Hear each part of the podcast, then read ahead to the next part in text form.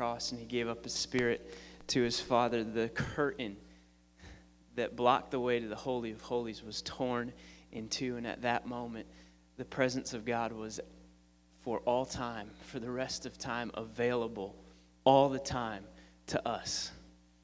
And it is just amazing that we can actually stand here and sing that song today. That in the midst of, like, I hope that everybody's doing good today, but I can bet that there's someone here that's not. That in the midst of whether you're doing good or whether you're doing bad, you can be at Jesus' feet in his very presence all the time. And that's where peace is found.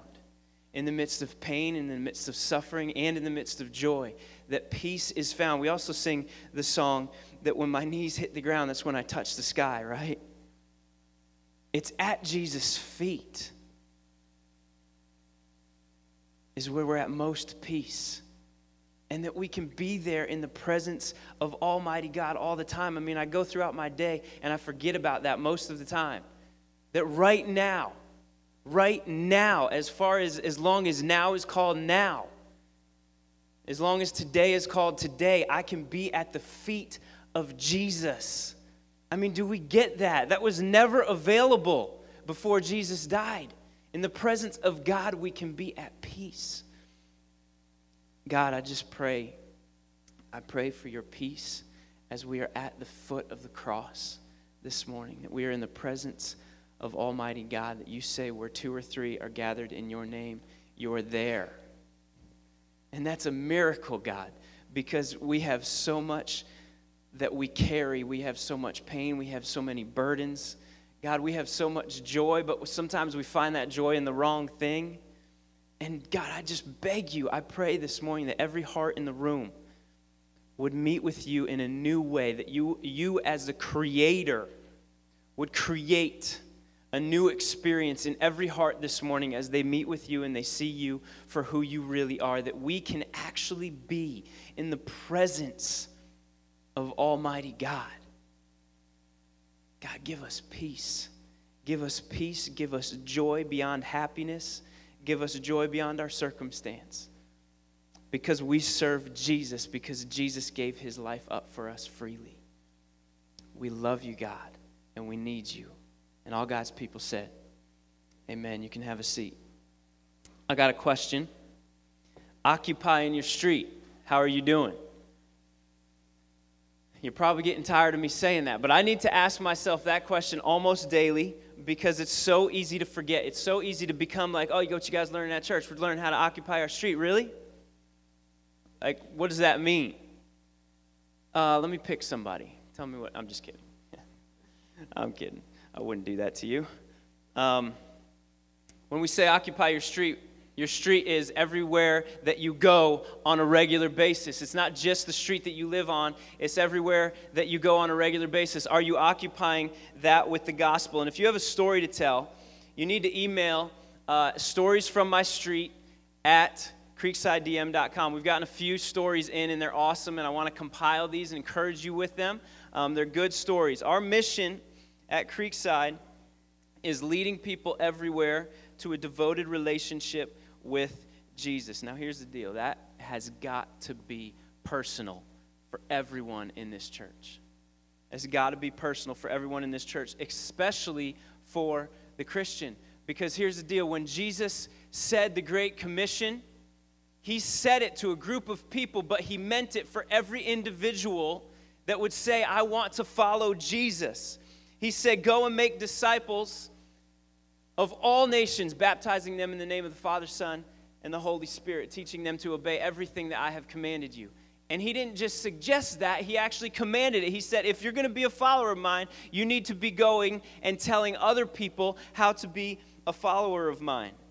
My challenge to you is to take it personal. You walk right in our building and you look up, and immediately the first thing you see is leading people everywhere to a devoted relationship with Jesus Christ. That's not just a cool saying, that's not just our version of the Great Commission. You need to take it personally. We need to take it personally. So take it personally. You're, you're the only one, get this, okay? You are the only one on your street, okay? Because even if you're married, your street may overlap with your spouse's, but it's not the same. You're the only one that God has put on your specific street. So if you do not bring the love of Jesus and the gospel to the people who are lost and dying on your street, then who will? Here's the deal God's powerful enough to do it without you, okay? Because you're not that special. You're not that great. You are extremely special to God, but you ain't as cool as you think you are. All right? I need to tell myself every, every time I look in the mirror, you ain't as cool as you think you are. All right? My wife tells me that all the time. Dude, you ain't as cool as you think you are. All right? But the cool thing is, God wants to use you. And He desperately wants you to walk in the blessing of being used by Him. I tell you what, the abundant life that Jesus came to give, we've said it so many times, it has nothing to do with our possessions or how much money we make. Part of it is that we get to be used for the kingdom of God. There is no greater reward on this planet than to be used for the kingdom of God. But here's the deal it's hard to do because you might not see the reward here. The reward is coming. If you don't see it here, it's coming in heaven. But you are allowed to occupy your street for that reward. It sounds selfish, it sounds backwards, right? But I, for one, do not want to come to Jesus empty handed. I want him to reward me with the gold and the silver that lasted through this life. And then I want to get on my knees in front of Jesus and give it back to him. Like, I don't want to come empty handed to him. Sometimes we go about our day, and I do this all the time, and I need to stop. I go about my day, I wake up, and I say, God, give me opportunities today to share your love with someone who needs it. You need to stop praying that if you're praying it. Stop praying for opportunities because every single time you walk out your door, if you talk to anybody, that's an opportunity. God is giving you opportunities, okay? I'm telling you. The only time you don't have opportunities is if you don't talk to anybody in your day. That's the only time you don't have an opportunity to share the love of Jesus. Stop praying for opportunities because you already have them. This is what we need to pray. We need to pray, God, I'm scared out of my mind, but I'm doing this. So give me the courage and give me the favor with these people so that I can bring your gospel to them because I'm doing this. I'm doing this. I'm doing this because you've already given me the opportunities. That's what we need to start doing. All right? So occupy your street because that is the blessing that is meant for you in this abundant life. Love on everyone. Let's get our Bibles out. Let's get our Bibles out. It might not look like this. If you don't have a Bible, there might be one in a pew, or it's not a pew, it's a seat in front of you, um, or it'll be on the screen. We're going to be in Matthew. It's the first book of the New Testament. It's about three quarters of the way through the Bible. It's on page uh, 1829. Just kidding. If you have a different Bible, you'd be very confused right now. First book of the New Testament, we're going to be in chapter 5, verse 21. I'm going to read this to you, and then we're going to get to work. All right? Matthew chapter 5, verse 21 to 26. You have heard it said, this is Jesus talking. You have heard it said, you have heard that it was said to those of old, You shall not murder, and whoever murders will be liable to judgment. But I say to you that everyone who is angry with his brother will be liable to judgment. whoever insults his brother will be liable to the council, and whoever says, You fool, will be liable to the hell of fire. So, if you are offering your gift at the altar and there remember that your brother has something against you, leave your gift before the altar and go. First be reconciled to your brother and then come and offer your gift. Come to terms quickly with your accuser while you are going with him to court, lest your accuser hand you over to the judge and the judge to the guard and you be put in prison. Truly I say to you, you will never get out until you have paid the last penny. The title for this message is Everyone's a Murderer. Everyone's a murderer. All right, that might be true, literally, for somebody in the room. But regardless, I want you to tell the person next to you right now, I want you to turn to the person next to you and say, You're a murderer. And now turn to the person that you chose second for whatever reason and say, You're a murderer. I still love you. Chose you second, but I love you. Now, everybody, look at me. I'm looking at you, and I'm telling you, you are a murderer. Everybody, tell me, Nick, you're a murderer. Good, we got that straight. We're currently in week three of our sermon series, ser- Sermon on the Mount. Sermon series, Sermon on the Mount. It's hard to say.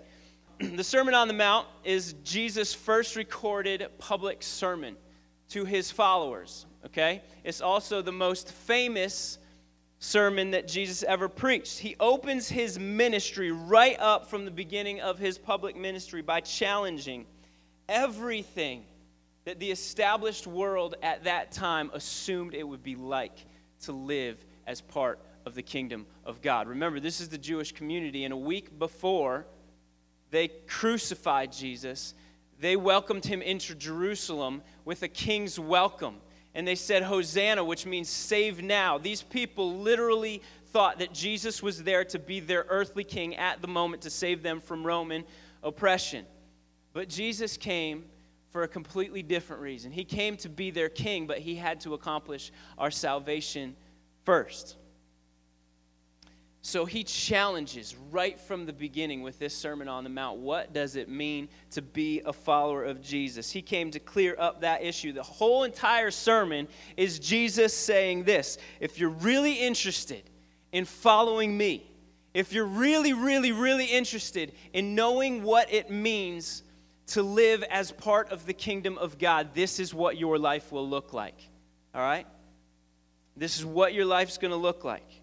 Last week, Kyle talked about the purpose of the law, okay? Uh, like, literally, we're talking the law that was given to the nation of Israel's first five books of the Bible called the Pentateuch, okay? And oftentimes, um, a Jew growing up as a Jew, they would learn and they would memorize. This is nuts. I have a hard time remembering my kids' names, and they would memorize the first five books of the Bible. That's insane.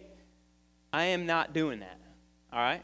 It's a good thing I don't have to. But that's nuts. They knew it so well. So when Jesus challenges, okay, what they thought was true, they, have, they, they, they may have a problem with this. But Kyle reminded us last week the purpose of the law. The law shows us the holy standards of righteousness and what it takes to have eternal life.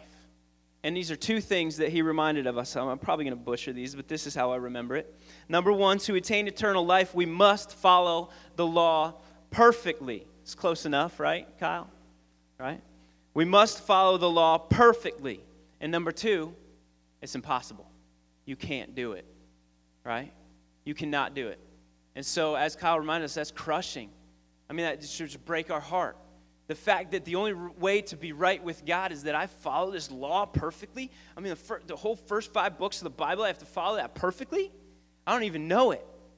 Let alone, am I going to follow it perfectly? It's impossible for a human being to follow the law perfectly. The great news is that's why it's called the gospel is that Jesus did it for us. I'm not just talking about him dying for us. He came, and when he lived on the planet as fully God, but fully human, fully man. He followed every single dot in the law absolutely perfectly. That's why.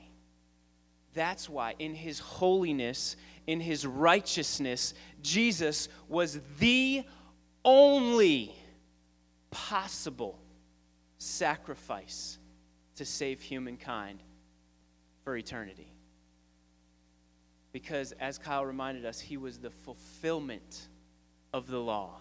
It had to be someone that followed the law perfectly.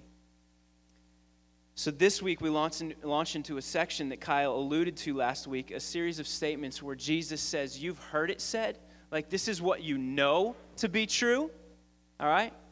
But I tell you, this is true.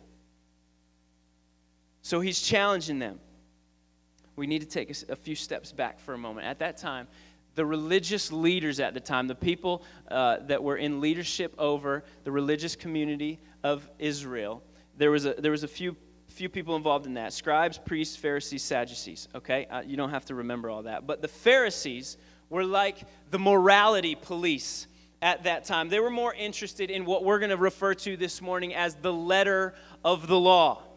They would look at it and they, would say, Boom, look at this. Read this sentence. This is what it says. So, as long as you follow that perfectly, you're good with God, right? Look at what it says, right? I got it, right? They were, this is how Pharisees were. They were like, I got this. I'm awesome. I followed that perfectly. Now, I'm going to make sure you follow it perfectly too. Everything that it said, they held people to follow it perfectly. To the Pharisees, the letter of the law was what made someone right before God. But Jesus comes to preach a message that reached so much deeper into the intentions and the motivations of the heart because we've said it before Jesus is not after behavior modification. Jesus is after the condition of your heart, which should be so freeing for most of us in this room. Because we know how we live our lives. It's like, I know my life this past week. I know that not, it, it doesn't line up in every way with what I see in Scripture. I'm trying, right? I want to be holy, but I'm a person. I fail. Man, thank God that because of Jesus, He doesn't look at my outward actions. He looks at a repentant heart. He sees Jesus has covered my sins because I've come to Jesus for salvation. And when God looks at me, I am holy, I am righteous. He's after our heart. I want you to, if you're a write, anybody write stuff down in here? You're a writer? Okay. Debbie, this is for you. All right. If you're writing stuff down, I want you to write these next two things down. If you forget everything I say today, hopefully these two things will help you remember what we talked about.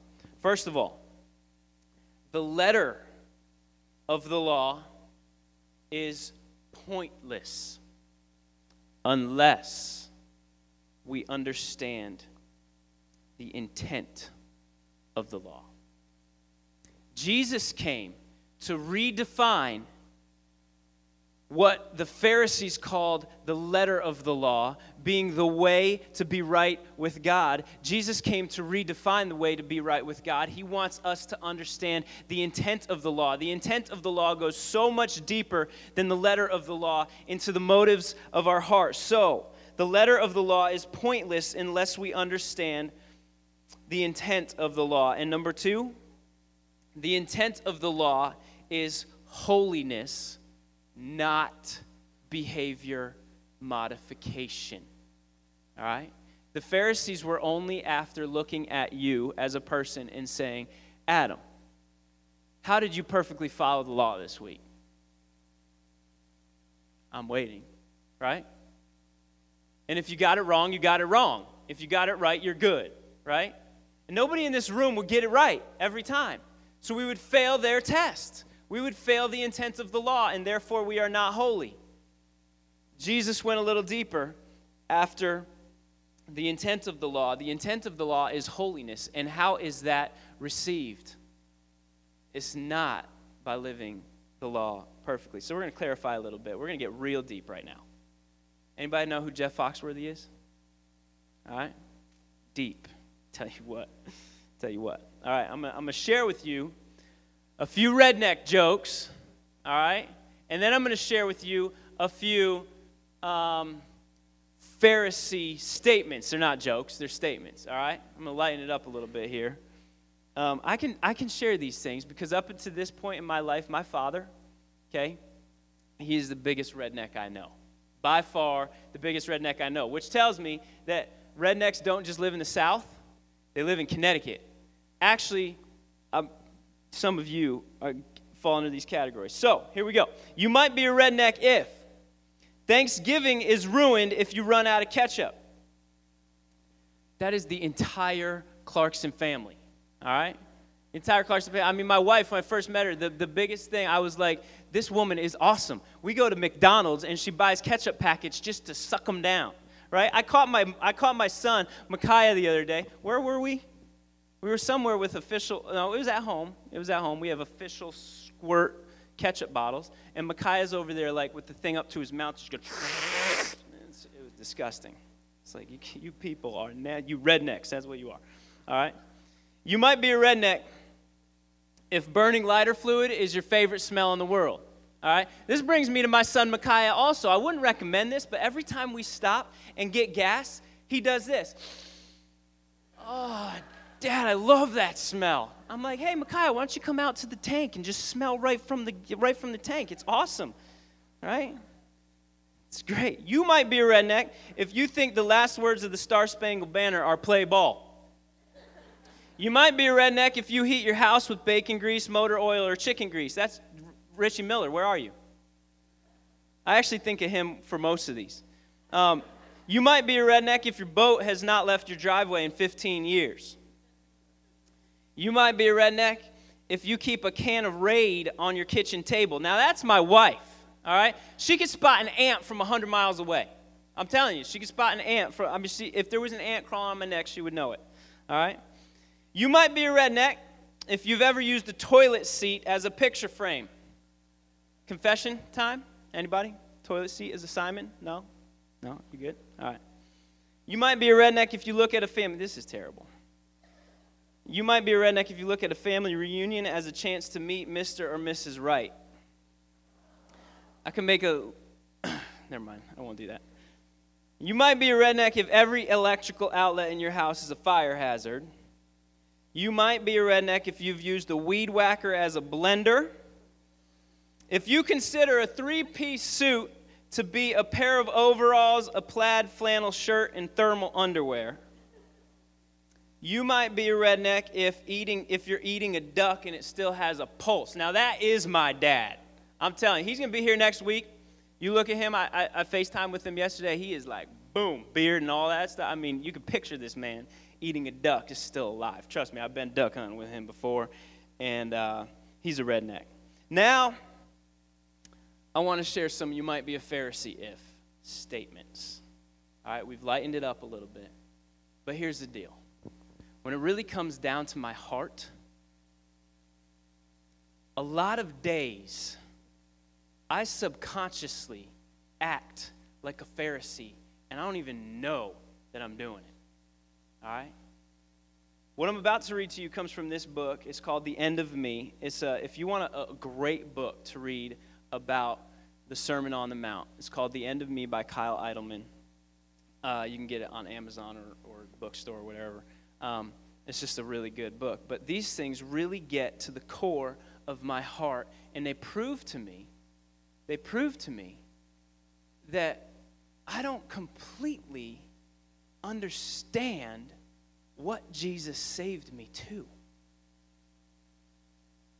I don't completely, in my core, I don't completely soak this up because I find myself in so many of these statements. So I want you to take a moment just to breathe, not to guilt yourself, but I want to prove to you, I want to prove to you where our hearts really are and how much we desperately need Jesus. You might be a Pharisee if you catch yourself saying, You can't talk to me like that and you have pride and defensiveness. You might be a Pharisee if you catch yourself saying, I'm not going to be the one to apologize. Every married couple in the room should know what I'm talking about right now. You might be a Pharisee if you catch yourself saying, It's not fair, because you think that all of society owes you something. You might be a Pharisee if you catch yourself whispering, Did you hear about so and so? Or did you hear about this? And you're caught in the gossip trap. You might be a Pharisee if you catch yourself saying, I don't need anyone's help. I got this. You might be a Pharisee if you catch yourself saying, It's not me, it's you. It's not my sin, it's your sin. If you catch yourself celebrating someone else's failure, if you obsess over the opinions of others, you might be a Pharisee if you're utterly convinced that your opinion is always the only right one. Do you see the center of all of those is me, me, me, me, me. It's all about me. Pride has taken over, and I think I'm awesome.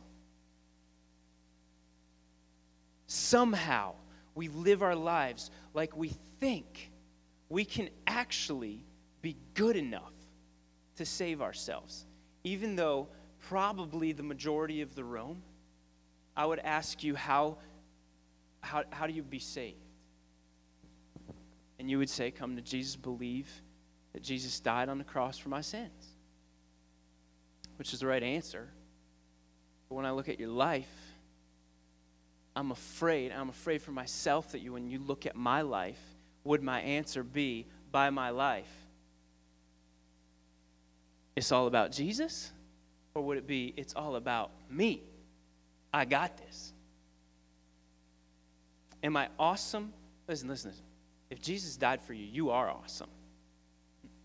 You're amazing. But not because of you. You're amazing because of Jesus in you. And you were worth dying for. That's how much He loved you. You were worth dying for. So we come to this section. And we read a section like this, it immediately puts down our temptation to put sin on a scale. Because here's what we do we take stuff like murder, rape, sexual sin, porn addiction, drug and alcohol addiction, and we say, boom, that's the worst, right? I'd much rather be a proud person than a murderer, right? We've already established everybody's a murderer. Everyone is a murderer. By the law of God, you're all murderers, right? But then we take that list of the worst sins we could think of. Then we take that list and we say, hey, if I was going to admit a sin to you, I would much rather admit to you that I was an alcohol I was an alcoholic rather than a porn addict, right? Because somehow that's gross. It's gross to be a porn addict, but it's not gross to be an alcoholic, right? We put sin on a scale. But with God, there is no scale. Murder is the same thing as hate. And we're going to learn next week that lust is the same thing as adultery. It's the same thing as being a porn addict. It's the same thing. It's the same thing. It's the same thing. It's the same thing. And that's what Jesus shows, shows us in this section that we are all in the same boat. You're not better than the person next to you. You can't possibly say, oh, I live in Des Moines. Bob lives in Carlisle, in the armpit of Iowa. I'm better than him. I have to fit a Carlisle joke in every time just because he just looks at me and I want to make fun of him. That's, that's, what, that's what I want to do. He's got one of those faces, make fun of me. I'm just kidding. I love you, Bob. I love you. I could do this because I love him, all right? All right? We can't possibly look at the person next to us and say, I'm better than that person, so I'm right with God, because you're still a murderer. Verse 21 You have heard it said to those of old, You shall not murder, and whoever murders will be liable to judgment. Right there, he sets up the letter of law. That's the letter of law. You shouldn't kill somebody, you should not premeditated murder somebody. That defined the Pharisaical way of thinking. Here's what it says, here's what you shouldn't do, and if you're good with that, you're good with God, right? But then Jesus says in verse 22, he says, But I say to you, which to them at that time should have been a huge statement like, okay, he's about to change everything we know, right? Because he had ten- Jesus has a tendency to do that. He's like, what you think you know, you're wrong, right? I'm about to change it. But I say to you, everyone who is angry with his brother will be liable to judgment. Same phrase, same words, as when you murder somebody, you'll be liable to judgment in verse 21. And then he says, with, if you're angry with your brother, you will be liable to judgment. Same thing. Whoever insults his brother will be liable to the council, and whoever says, You fool, will be, liable to the hell of fire. That's intense. This goes to the intent of the law. It goes to the motives of the heart. It reminds us that everyone's a murderer. It seems scandalous. It seems not fair. Because how could I possibly be held to the same standard as Joe over here, who he actually killed somebody and I just thought about killing him? I didn't actually kill him, I just thought about killing him. Right? How am I possibly held to the same standard as him? Well, Jesus says if you've if you've if you obey one part of the law, you obey the whole law. If you've disobeyed one part of the law, you have offended the entire law. There is no scale of sin with God. There is no holier than thou attitude with God. But when we think about the intent of the law, the why behind the law, the what it calls us to, and how we should live, it calls us to live a life of graciousness. It calls us, as Scripture says, to take the big, old, massive plank out of our own eye, the plank of sin out of our own eye, so that we can see clearly to take the little speck of sin out of our brother's eyes. It's essentially saying, stop. Stop playing this game because you are not better than your brother or sister. You're not better than the person next to you. Everyone is in the same boat. That's why, get this, when anybody, when anybody walks into this church, when anyone, I don't care who they are, what they look like, what they say, what they've done, what they will do, when anybody walks into this church. And when you are out there occupying your street after you leave here, no one that we run into should ever feel anything but love. They should not feel condemnation when you talk to them. Here's the deal we are to call people to repent from their sins and turn from their sins because that's what Jesus called us to. But how did Jesus do that? Jesus didn't run around smacking people over the head with a Bible saying, You're a sinner, you're a sinner, you're a sinner. He loved on people. He spent time with people. He let people be who they were, and he did not condemn them for their sin. This is the only man in history that could have and still have been righteous. But what he's calling us to is hey, do it the same way I did it. Love on people. Love on people. Love on people. And after you've loved them, and after you say, listen, in Jesus you are not condemned, then you can challenge them. Now go and leave your life of sin. Now go and leave your life of sin. Verse 23 says this So, because all that's true, if you're offering your gift at the altar and, you're, and there you remember that your brother has something against you, leave your gift right before the altar and go. First be reconciled to your brother and then come and offer the gift. And a few chapters later, if you flip over to Matthew 9 13, you don't have to do that. But Jesus tells his disciples, He says, Go and find out what this means. I desire mercy, not sacrifice. Again, he is setting up the intent of the law versus the letter of the law. And here we see how important it is that your heart is right toward the person who has wronged you rather than going and doing the religious thing right? That's what jesus challenged him. I know i know that you feel like you have to be here at the altar. This is a, this is a religious thing. You're gonna you're gonna make your sacrifice right what is it? In that time, sacrifices, making sacrifices was often a way of worshiping, right? But Jesus is saying, no, before you even make that sacrifice, before you even do the religious act, I want you to go be right with your brother. I want your heart to be in the right place with your brother, with your sister. Because let me tell you this there's probably some people who are not in church this morning, but their heart is more right and in a place with God than some of yours are. And you're sitting in church. So essentially, what Jesus is saying to him is guess what? You being in church today, it doesn't do anything for you. You being in church today doesn't earn you anything. We're glad that you're here. And we want you to keep coming back. But it's not earning you anything before God. And you know what? That should be freeing because it's not the letter of the law that you have to live by. It's your heart that needs to be right with God. And this is a way to do that. We come and we worship together and we worship God and we get to be free in His presence, as Tim was talking about at the beginning of this service. We get to be free in His presence, right? It's not about if you're here or not. Where's your heart before God? One of the things that uh, we learned, that Heather and I learned from Farrell's, that almost the first thing that Javier taught us was you change the way you think, you will change the way you act.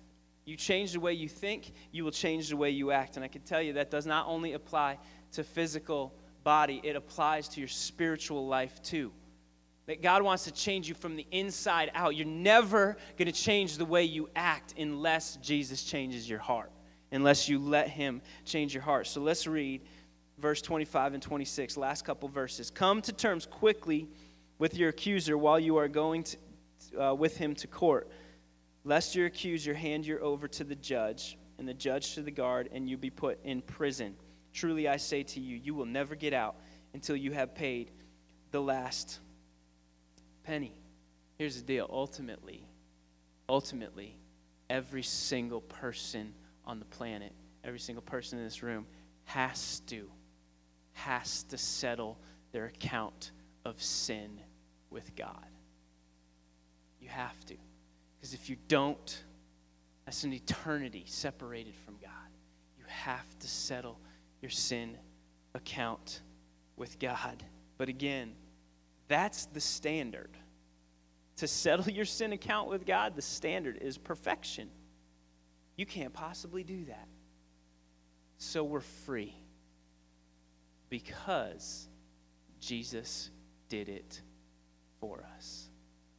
Your sin account has to be settled for you to have eternal life. But Jesus said, listen, listen, you don't take my life from me, I lay it down freely that's how much he loved you. He was holy, he was righteous, he never did anything wrong. And he said, I'm going to lay my life down for you because I love you. That's how you settle your sin account with God. Scripture says, if you profess with your mouth that Jesus died on the cross and believe in your heart that God raised him from the dead, you will be saved. That's it. I'm telling you this morning you don't have to know anything else. This could all be really confusing to you.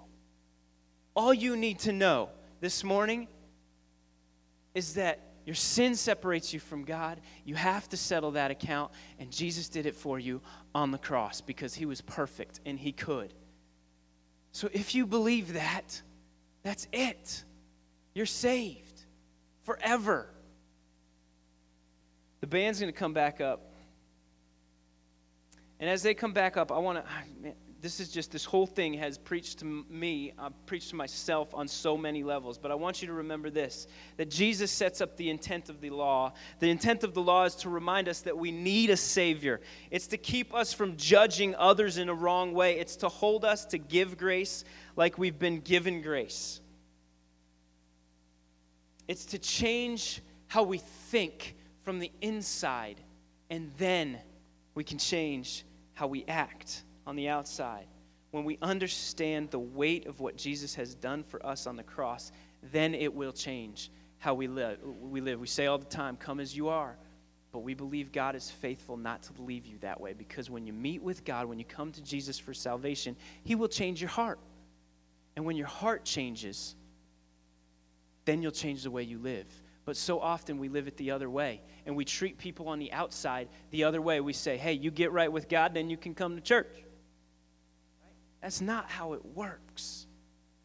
You do not have to get right with God before He saves you. That's impossible.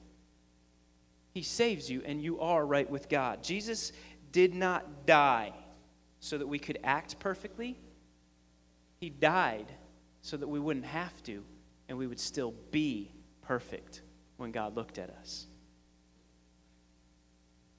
So we're going to take the bread and the cup. This is stuff that Jesus actually gave us himself to say. As often as you do this, do this in remembrance of me. It's just symbols, but it all starts here.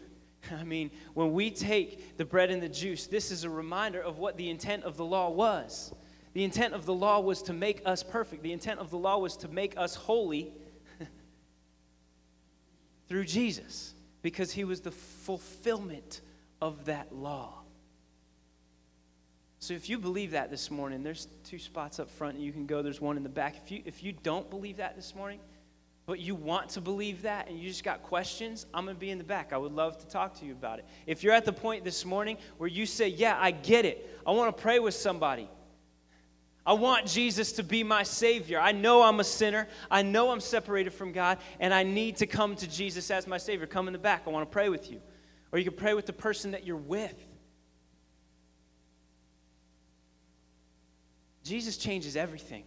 Jesus changes everything. And so, guess what? We are all murderers. We are all in the same boat. And now we are all free to worship without chains because Jesus has set us free completely from having to try so hard to save ourselves because it's impossible. So let's pray.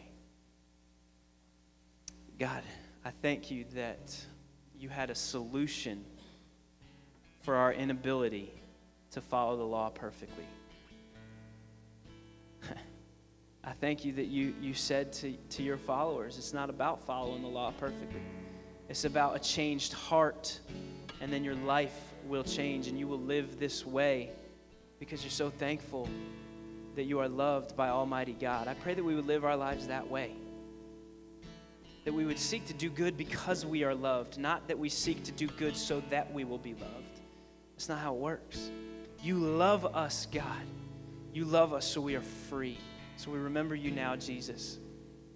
We need you and we love you. In Jesus' name. Amen.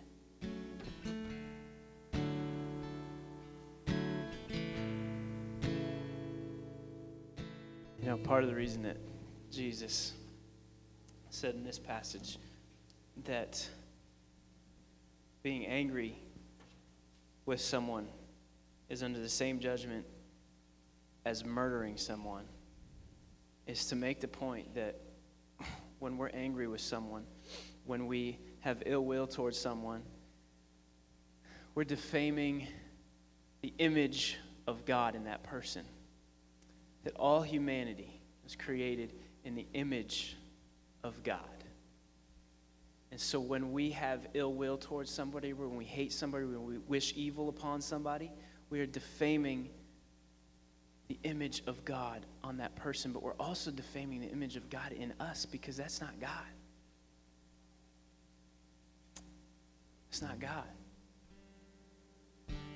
The beauty of the thing that happened when Jesus died on the cross was that he restored the image of God in everyone that would come to him. So now you live, if you've come to Jesus, you live with the image of God perfect in you. And so, my challenge to you this week is to remember that everyone you love on this week as you occupy your street, you're all in the same boat. So love on everybody. We're going to sing one more song together. If you have kids that you need to go get get in, in Sunday school and all that, go do that. But we're going to sing one last song together just to lift our voices again, to, to commit ourselves to the love of God this week.